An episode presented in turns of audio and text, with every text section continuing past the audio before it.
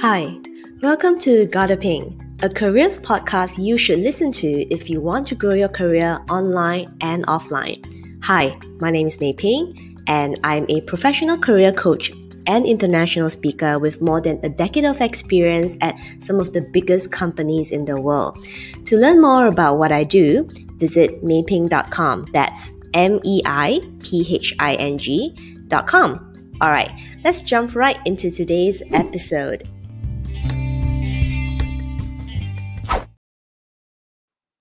Hello, everyone, and welcome back to another episode of my Got a Pink podcast, a podcast that you should listen to if you want to grow your career.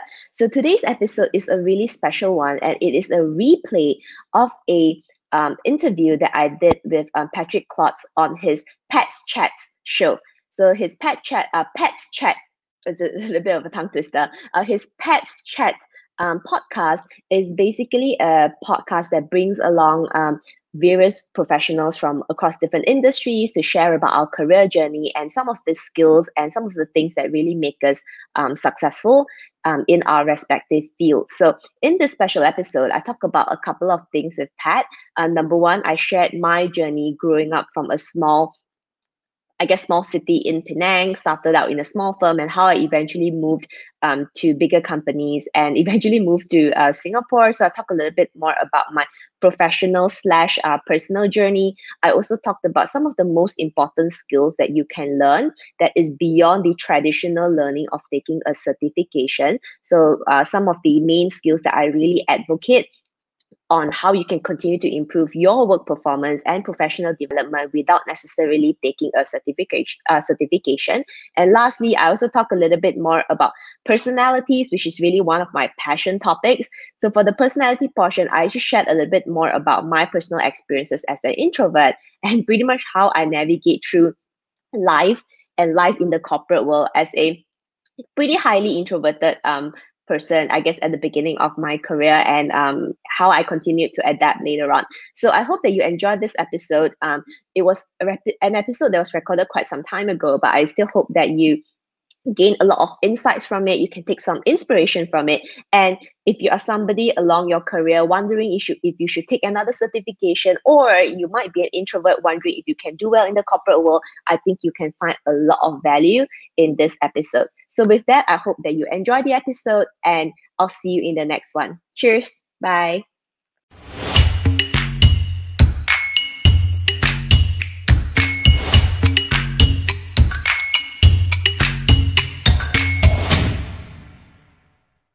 Hello and welcome to a new episode of Pets Chat. Third week of MCO, the movement control order here in Malaysia. Still stuck at home, but you can see my nice background of KL city. Today, someone of KL is joining me. Leadership and communication coach and a very fast racing star on social media. Also due to her awesome podcast, Got a Pink. I hope I pronounced that correctly. Mei Phing Ling, thank you very much for joining me. How are you today? Good, thank you. Thank you for the very kind invitation. Yeah, I came across your profile in LinkedIn because you're really disruptive there. I can see you hustling a lot everywhere. And as I said, the podcast is really, really awesome. We come back to that a little bit later. First of all, as always, I would like to know more about you, who you are, and where you grow up, and if you were a successful student or not. Ah, interesting. And thanks for the question. I feel like this is the first time after doing so many podcast interviews that this got asked. So I am born and raised in Penang, Malaysia. So I did most of my education in Penang itself, and my final year of my accountancy degree, where I did ACCA, I moved to KL, spent a year in KL, and I've got all my education done, moved back to Penang, started working in a pretty small accounting firm because that time it was 2008, the whole recession thing. So pretty much, we just went for whatever that was available. And gradually from then on, I moved to Singapore to join Ernst & Young, which is one of the big four accountancy firms. Mm-hmm. So in there, I was pretty much doing things that auditors do, right? financial statement review. But I think what was quite interesting is that I got into the space of compliance, so financial services compliance, right? Really reviewing gaps, processes, regulations, and whatnot. Then after that, because personally, I love travel. So there was a position that opened up at Visa with the internal audit, internal controls team. And I thought, you know what, why not? Because it's travel to the biggest cities in the world, visiting their offices and really doing process gap reviews, which are some of the things that I was trained in and I did enjoy also. So it's pretty fun 2 years, I would say, visiting the Visa's offices in like Sydney, San Francisco, Tokyo. I went to Shanghai as well, Ho Chi Minh, Bangkok, KL. So it was pretty fun 2 years. Then after that, I was pretty much headhunted to join Standard Chartered global team.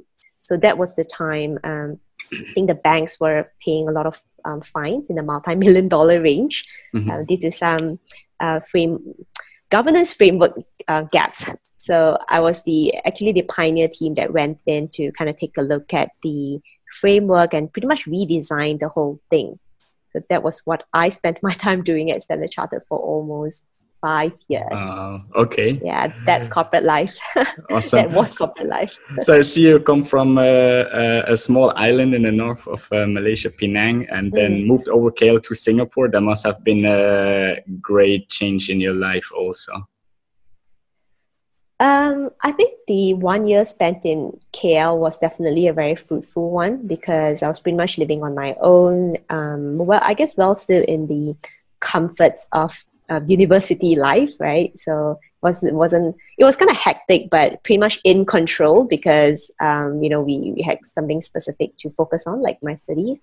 I think for Singapore, the real transition was about the expectation level, right? For work, in business, is definitely 3 to 5 times higher than what we are used to here. Let's put it that way. So I think it's quite helpful because ultimately, businesses are turning global, and this is the attitude and this is the sort of expectation that we want to have. And to me, this is the kind of the key experience that I took away and the experience that I share with a lot of my young clients right now who are also in regional and global positions, also dealing with massive teams across different markets. Yeah. Yeah. I understand, and I think as you wrote, you visited 37 countries. That's awesome. I think that's a huge experience also. Can you say like which place of all these 37 countries you like most? Okay, my favorite place ever actually is Porto, which is the north of Portugal, because I love art, and especially in Porto, they have a lot of like wall paintings, like the ceramic tile paintings, which are absolutely beautiful and they are absolutely massive. So I feel like it is a place that really the artsy, creative side of me really relish. And especially when I travel, I like to seek inspiration, especially from art. So I love visiting museums and kind of looking at architecture. And I just feel like Porto is this like burst of art wherever I go. So I really love Porto. Nice. I think my Portuguese friends will love to hear that.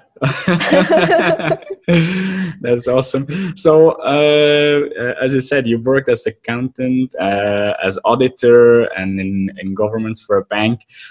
For most of the people, or for a lot of people, that would sound like quite boring, but I think it has its exciting parts also. But is that the reason like that you started your own company, that you got bored with the job, or you just wanted to figure out something new? I think I wouldn't say it was boring. In fact, I always like to tell people that actually naturally I'm a very big picture sort of person, but the time spent in audit really drills the attention to detail into you, which right now I think is a very invaluable skill that I have, like being really able to spot the little things that are not right but are supposed to be right. And in fact, I think that has really helped me to do really well at Standard Chartered. So I was pretty much promoted every single year when I was in the bank.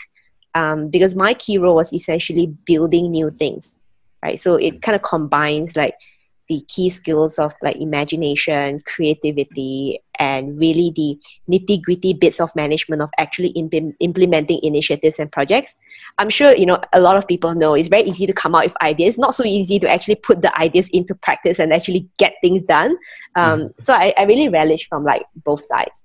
But I mean, I guess back to your question, what I noticed from my 10 years in corporate, and I would say pretty much, you know, fast rising years, is that the key skills are really not so much technical stuff. That one you can pick up, but I think it's the ability to really learn how to use. Number one is actually identify the soft skills that can help you to navigate people and problems, and particularly navigating people, because, you know, 90% of problems are caused by people. I would agree with that. Yeah. So I think having that realization is very important. And knowing that learning, it does not always mean that it's in the traditional sense whereby you need to go and take a certification. Like I have not taken a certification in years, but what I've continued to harness on are like these little skills, like, you know, creating win-win relationships, like leveling up your EQ, you know, how to manage expectations, clear thinking, you know, getting organized, you know, managing your time. I mean, all these are really very, very critical things. And over the years, you know, I've seen people who got promoted very quickly like myself. I've also seen people who got stuck, especially young people, you know, very enthusiastic but cannot understand why, right? They can't move upwards. I think the thing I notice is a very common theme, because they are technically very strong, very hardworking, but like in terms of these soft skills to navigate people and problems, it's quite limited. So once you can't really demonstrate that you have that ability to take the lead, then I think it's quite difficult to move upwards because it's a lacking of, you know, leadership and management skills. So that's what actually inspired me to say, you know what, instead of helping my team, like 20 people, I want to help more people. And that's a much better way of doing that. Oh, I see. So sharing your experience, and you're also defining like when people ask you how you find your success, right? How were you able to move this career ladder so quickly? Then you focus everything on soft skills, right? So you never mentioned that like, oh, it's because I'm a good accountant or a good auditor. More like, okay, what makes a good accountant or auditor is like defined by the soft skills. And I read on your profile that you have the ability to develop a high emotional intelligence and mastering soft skills. So when we come back to EQ, can you define this a little bit more for people who don't know what we define as EQ or emotional intelligence? Yeah, I think to me, right, it doesn't matter, you know, what your job title is and what you are trained at, because ultimately these are things that you can pick up. So to me, the baseline is this: self-awareness.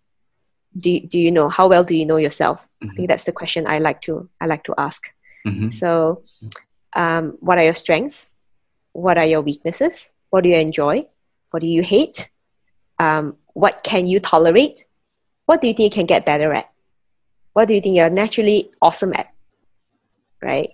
And a lot of people find it quite difficult to really dig deep, because it requires a lot of self-reflection, thinking, and most of the time we're also busy, right? So emotional intelligence, number one, is really about self-awareness, and number two, understanding yourself well enough to know that when certain emotions are created in you, whether you should know what makes you angry, what creates anxiety, what gets you stressed out, what makes you really happy, joyful, and what you really enjoy doing, because that is really the first step. So I just by knowing that in yourself, it helps you to be able to identify it in someone else.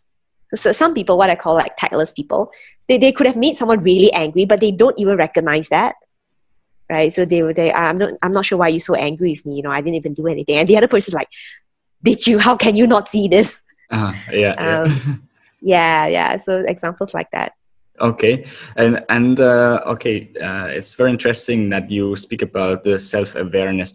Do you see like a difference in like the age groups? Like if you talk about millennials, or if you work with Gen Zs also, Do you see a difference in this behavior, like that, like one of the age group is more self-aware, or one is less, or it doesn't change? It really depends on like every individual at all. Yeah, I think self-awareness is a personal journey, to be honest, because sometimes, you know, the situations and the experiences that you have come across will sort of trigger you to say, okay, maybe I need to start thinking about this and why is this happening? But I would say this though, I think the Gen Z kids, or, you know, the students and like kind of fresh graduates that I work with, I think they at least have this ability to keep asking why. Like, why is this happening? Why do I need to do this? Why?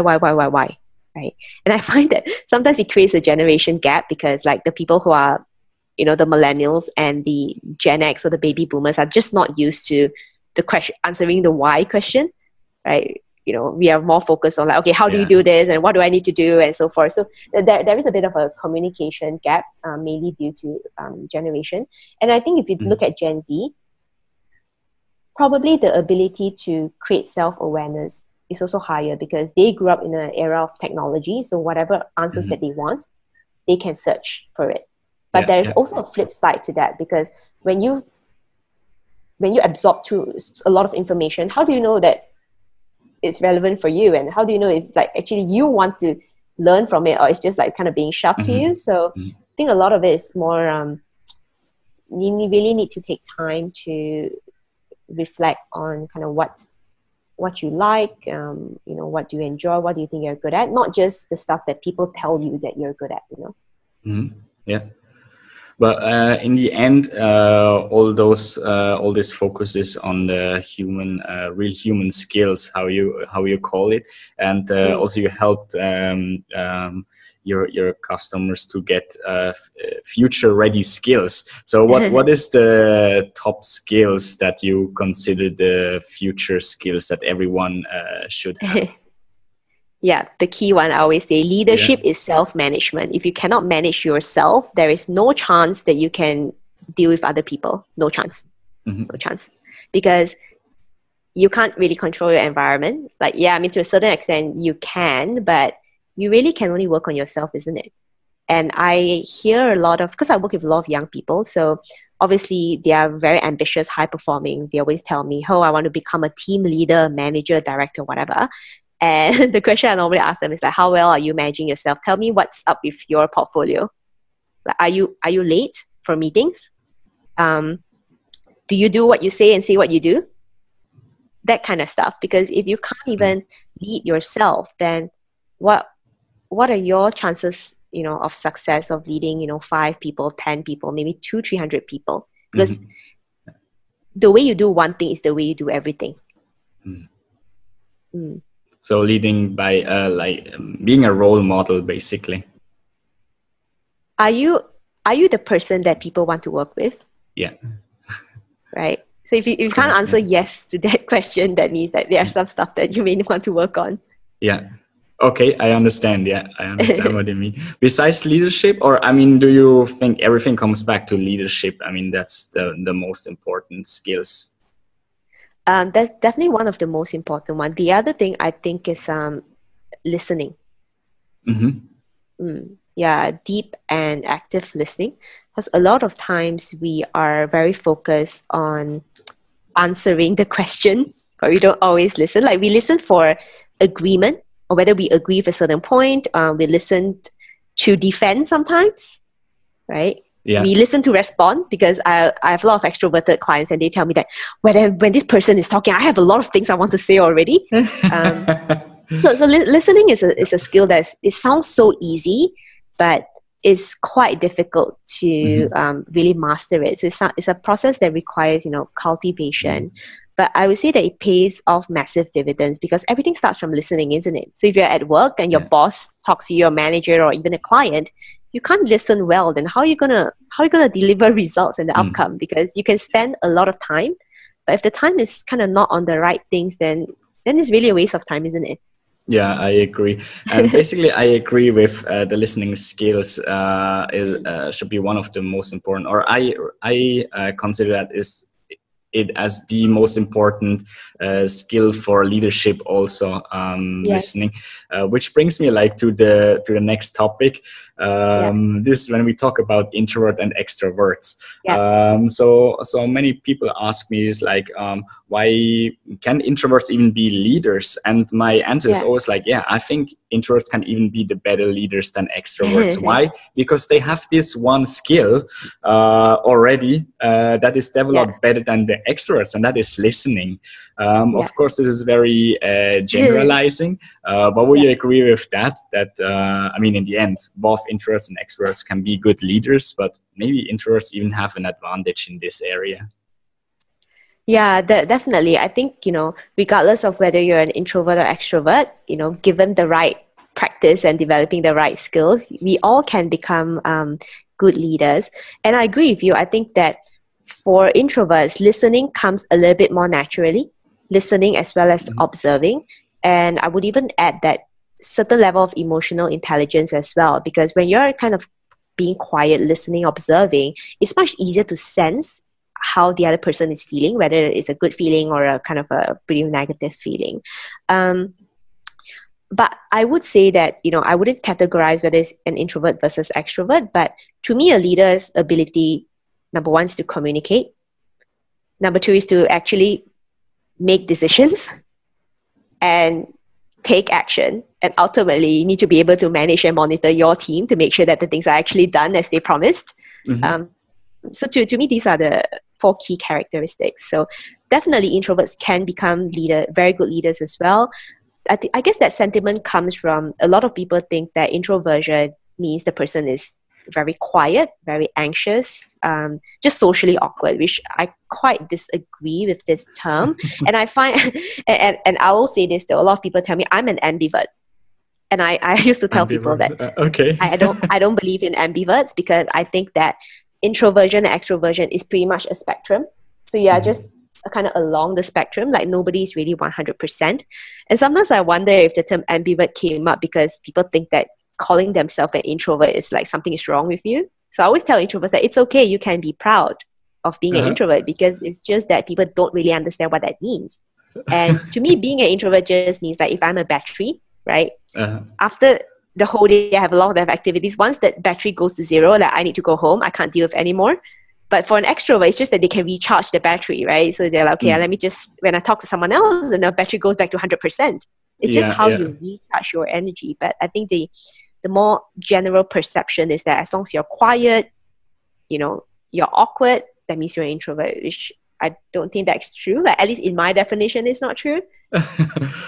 But I think like this term, I just liked it very much. I didn't hear that before, like socially awkward, right? Or how do you say it? Social awkward? Yeah, social awkwardness and social awkwardness, yeah, that's funny. I mean, basically, I think it will go in both directions. I mean, introvert will also say like it's kind of social awkward if you have an extrovert that puts himself or herself in the center of attention and then talks like the entire evening without like anyone else can say something, or if even someone else says something, the guy is not listening, right? So I think it goes kind of both direction when it is extreme. Right? Yeah.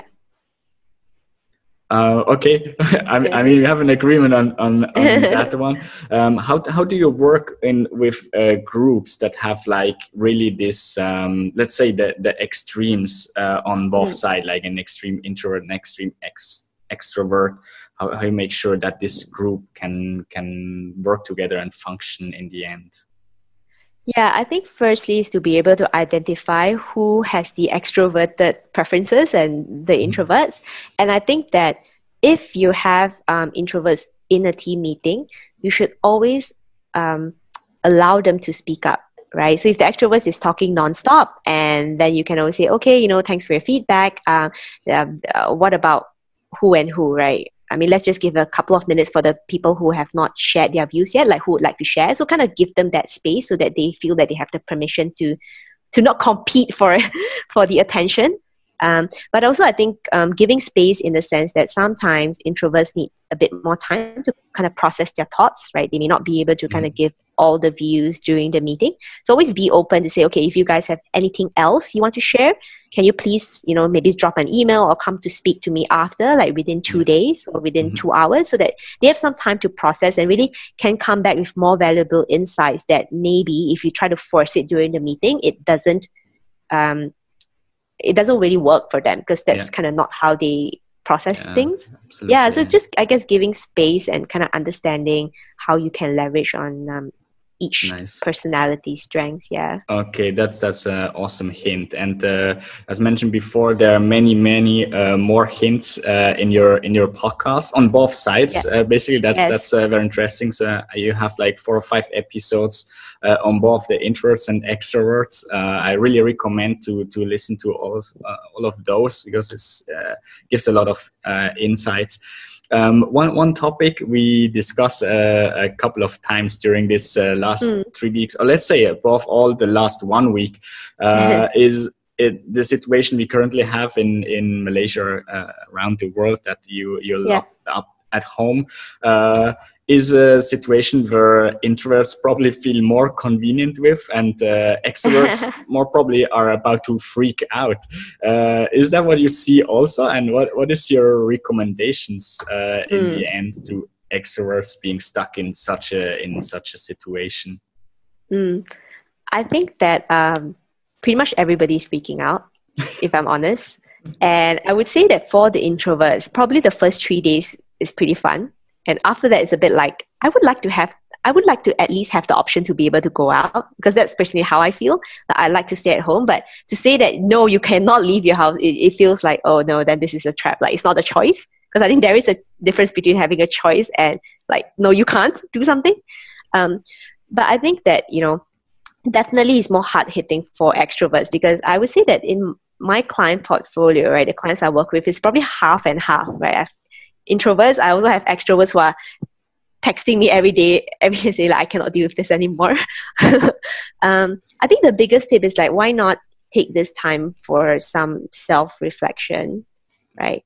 Maybe do some personality tests, and maybe some quiet time to think through, like I said, right, the skill, some of your skill gaps, or some of the challenges in your life, in business and in career, where right now, you know, you're not kind of in a busy space outside in a meeting or in an office where you'll be constantly interrupted. But, you know, carve out that 1 hour for yourself and see how you can improve, because this situation, honestly, we don't really know how long it's going to last. You can't control your environment, but you can choose to do something for yourself, right? I always tell people, you know, if you start by identifying your skills gap, and don't go around doing just generic learning, because it's just like hours watching YouTube, but you don't really know how to utilize it after. So it's not going to be a good use of time, even though you will feel very productive, because you're like, I'm learning, I'm watching a bunch of videos. But the next question is that, like, how are you actually going to put anything into practice? If the answer is no, then like, it's not a good use of time, isn't it? Yeah. So you recommend focused learning, right? Like pick one of the skills that you like to really improve, and then like get into that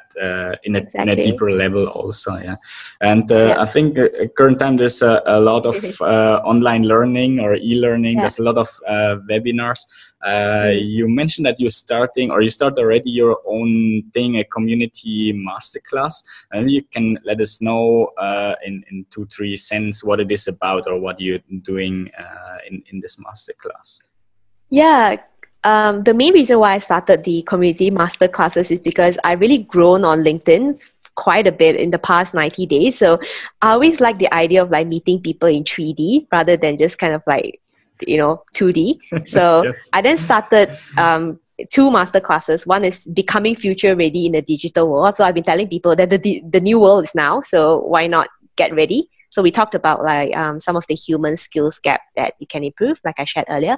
And the other thing is really improving online presence. So how you can improve your LinkedIn profile and make it more appealing, and so forth. So these are actually, I got this idea because a lot of people have been sending me DMs asking questions related to this. So I thought, you know what, why not just do a community class, and more people can come and really benefit from it. Yeah.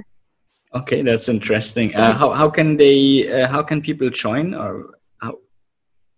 Yeah. So firstly, obviously connect with me on LinkedIn. I normally post, upcoming events, or you can go to my website, www.gotapink.com. And then I do have like the latest dates there also. Okay, that's cool. Yeah, and we'll share it also like in the description and in the subtitles of these videos, of course. Very interesting. Thank you very much for sharing all these insights and ideas. Maybe if we come to an end of this chat, maybe your number one tip for people at home besides learning. I mean, what to do, how to do, or maybe easier to let us know or share like what you do, how you spend your day to make sure that in the end you stay productive, active and productive. Well, I would say stop consuming and start creating. You mean share something. Yeah. Okay. Because I mean, everyone is very busy learning, right? But like, I want to see more sharing. I want to see more people sharing about what they have learned, and you know, if it's going to be helpful to, you know, your individual community, why not, right? Because we can all benefit from one another. So start creating, even if it's like a simple post or sharing a link or to an interesting article that you discovered. Like, why not? I like to see those. Like, I like to read those. So I really look forward to that. Yeah, sure. Me too. The more people share, the more we can learn from their experience. As I learned today a lot from you also, really appreciate it. I appreciate your time. Thank you so much for being on this show. Yes, thank you. Thanks. And thanks to you for watching. I hope you like this episode, and stay tuned for the next one. Stay safe and see you soon. Bye. Every corner of the world is experiencing disruptions, but not for Bigot, for bringing data skills and knowledge to you. Hence from leading regional data science show and now international live business virtual event right at your fingertips. Find out more about the future. Bigot 2020, the 8th annual data science show on 22nd to 23rd September 2020.